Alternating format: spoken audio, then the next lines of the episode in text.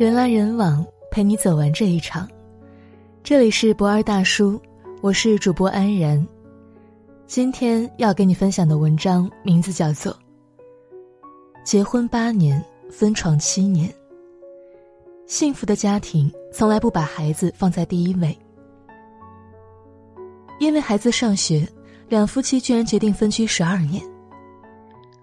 我见过这样的一家三口，原本他们都生活在北京，但孩子到了上小学的年纪，因为没有北京户口，考虑到孩子将来高考的问题，妈妈跟孩子搬到了天津上学，爸爸一个人留在北京打拼。我问这位妈妈。这样的两地分居要到什么时候才能结束啊？他非常无奈的讲：“恐怕要等孩子高考完吧。”从小学到高考完，为了孩子，两夫妻决定分居十二年。我想想都觉得恐怖。跟这位妈妈一样，为了孩子而牺牲彼此的父母还有很多很多。每一位父母都深深爱着自己的孩子，然而有的时候。这样的爱却在不知不觉当中超越了夫妻的情感。有一次跟朋友闲聊，得知她已经跟老公分房睡了七年了。我觉得非常不可思议，你们才结婚八年呀，怎么会分居七年？朋友非常无奈的告诉我，刚开始是因为照看孩子方便，又怕影响老公休息，后来时间久了就回不去了。前两年还想着重新睡在一块儿，但回到一张床上的两个人总是各种挑毛病，你嫌我打呼噜，我嫌你抢被子，孩子呢更是哭喊着要去找妈妈，索性两个人就这样一直分房睡了。朋友说，自从孩子出生以后，两个人再也没有回到二人世界了。错在孩子吗？当然不，是两夫妻无意间把家中爱的顺序弄混了。李爱玲说：“多少中国式婚姻是一张床上睡了六个人。在一个三代同堂的家里，家中爱的排序往往是有孩子之前父母大于配偶，有孩子以后孩子大于父母，父母大于配偶。但这样的顺序总是各种矛盾的起源。只有先爱老公再爱父母，先爱老公再爱孩子，这样家庭才能更稳固、更幸福。”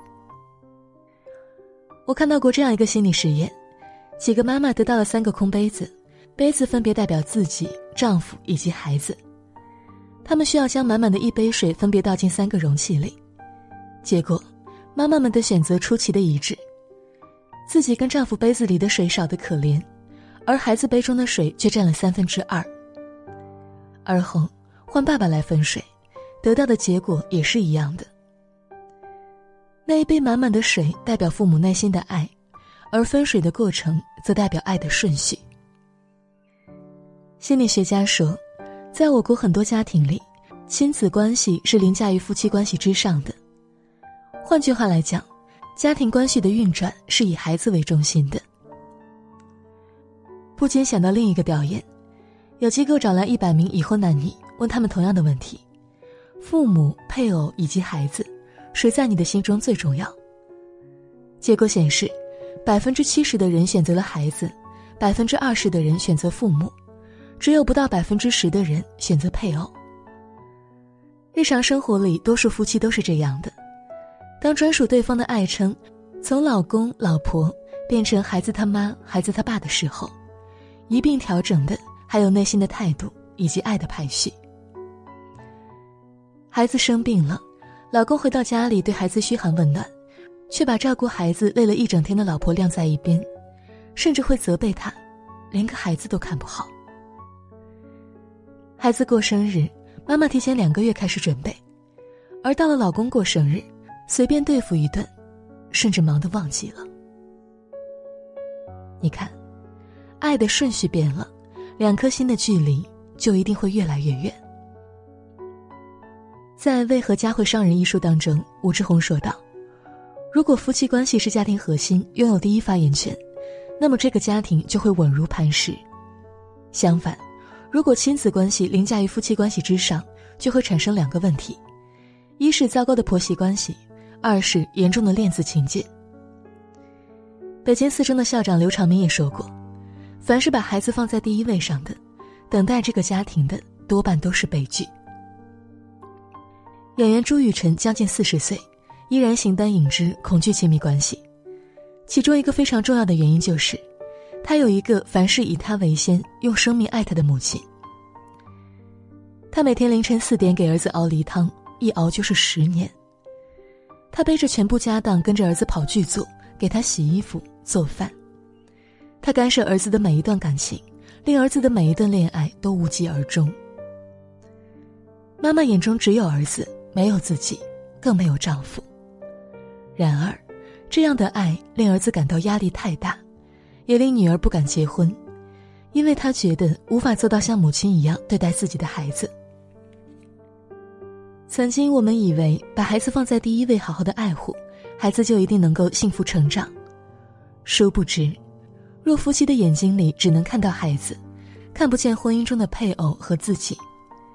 孩子从来没有见过父母恩爱的样子，他也会把这种模式复制到未来的婚姻当中。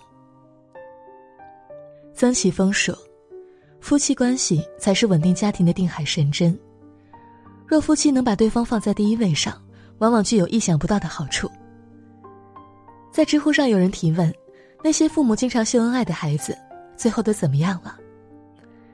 点赞最高的回答是：“我表面上委屈，但我心里……”却非常甜蜜。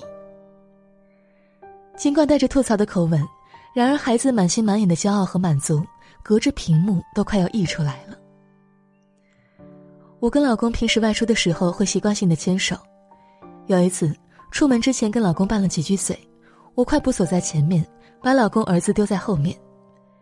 没走几步，听到儿子在后面大声的叫我，儿子赶上来，突然拉起我的手放在爸爸的手里，并且说道。你们继续恋爱吧。我跟爸爸一秒破功，再次牵起手来。原来我跟老公平时的小动作，儿子都记着。你要知道，孩子非常乐于看到父母恩爱，并不是都到他这里来争夺爱。如果父母恩爱，孩子就会非常安心的做一个快乐的孩子。记得美国育儿专家 Barry 曾分享过他的幸福秘籍。他每晚九点前都会提醒孩子离开客厅，回到房间里，并且说道：“我跟你们的妈妈已经一整天没有见过面了，我们需要一点相处的时间。”你看，给孩子最好的家教，莫过于让他看到父母恩爱的样子。在爱中成长的孩子，总是能够闪耀独特的光芒，拥有创造幸福的能力。我曾上过一堂课，印象非常深刻。谁是你的生命里最为重要的人？教授请一位女士在黑板上写出心目当中重要的人的名字，女士写下父母、配偶、孩子、朋友等等。接下来，教授要求女士依次把名字划去，直到最后只能保留一个名字，而那个名字就是她生命里最重要的人。女士颤抖着双手，依次做出选择，到最后面临配偶和孩子二选一的时候。实在是左右为难，不禁嚎啕大哭起来。这时，教授给出了他的答案：他把孩子的选项去掉了，最后保留的是配偶。他说：“父母终要离场，孩子也要独自飞翔。那个陪伴我们品尝酸甜苦辣、见证辉煌落魄、牵着手走完人生旅途的，无他，就是配偶。”因为这堂课的影响。我进入婚姻以后，一直叮嘱自己，不要忘记经营感情，要时时刻刻的把丈夫放在心上。忙了一天，回到家里第一件事情就是先抱一抱心爱的他，然后我们一起亲亲可爱的孩子。在孩子面前，我从来不吝啬对他的崇拜和欣赏，真心的感激他对家庭的付出。当然，反过来，他对我也是一样的。在特殊日子里。给对方准备一份礼物，交给对方的同时，郑重其事的告诉他：“我爱你。”在天朗气清的时候，两个人出门散散步、谈谈心，将两颗疲累的心妥帖安放。这些琐碎的日常，既是平凡生活的惊喜所在，更是埋藏在时光长河里的暖意的来源。所以呀。先是好夫妻，才会是好父母。夫妻关系在家庭关系中处于首位，会大大减少家庭关系中的冲突和矛盾。你要记得，稳固的夫妻关系是孩子健康成长的基础。如果你爱你的孩子，那么请先用心的爱你的伴侣。爱不会越用越少的，反而会越来越多。只有夫妻相爱了，孩子才会得到更好的爱。好了，今天的文章就分享到这里。人来人往，陪你走完这一场。我是主播安然，明天见。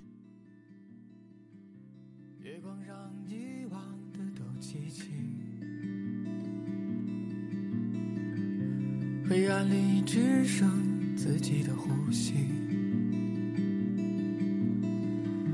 散落的尘埃又随风而起，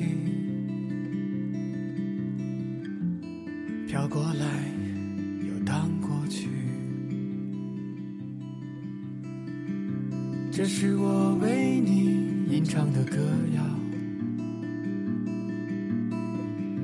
在深夜里唱起，温暖又美好。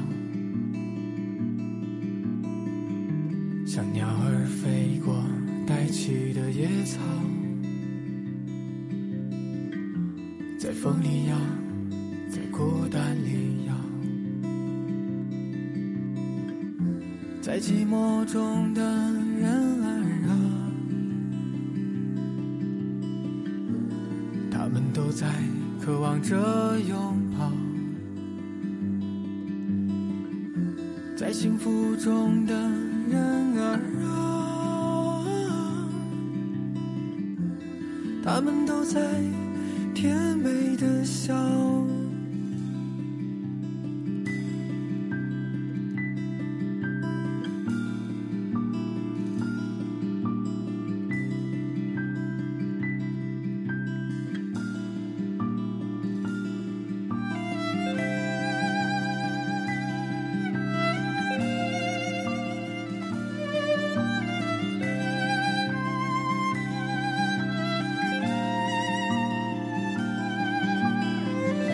这是我为你吟唱的歌谣，在深夜里唱起，温暖又美好。像鸟儿飞过带起的野草，在风里摇，在孤单里在寂寞中的人儿啊，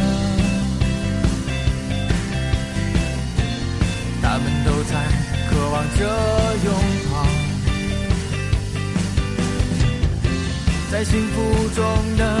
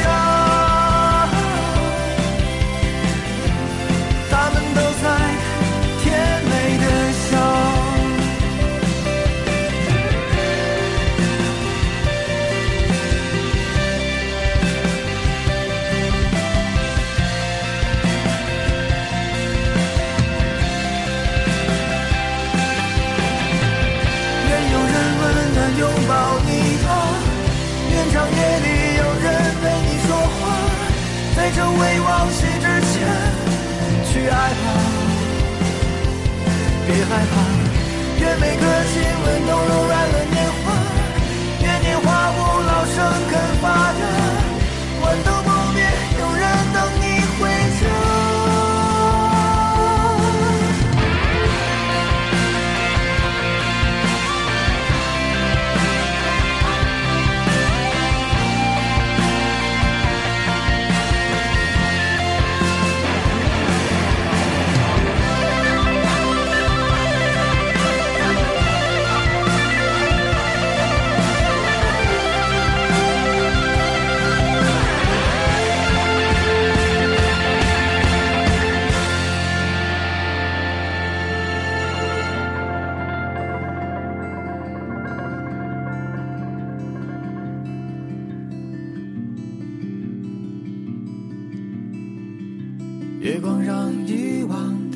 一起，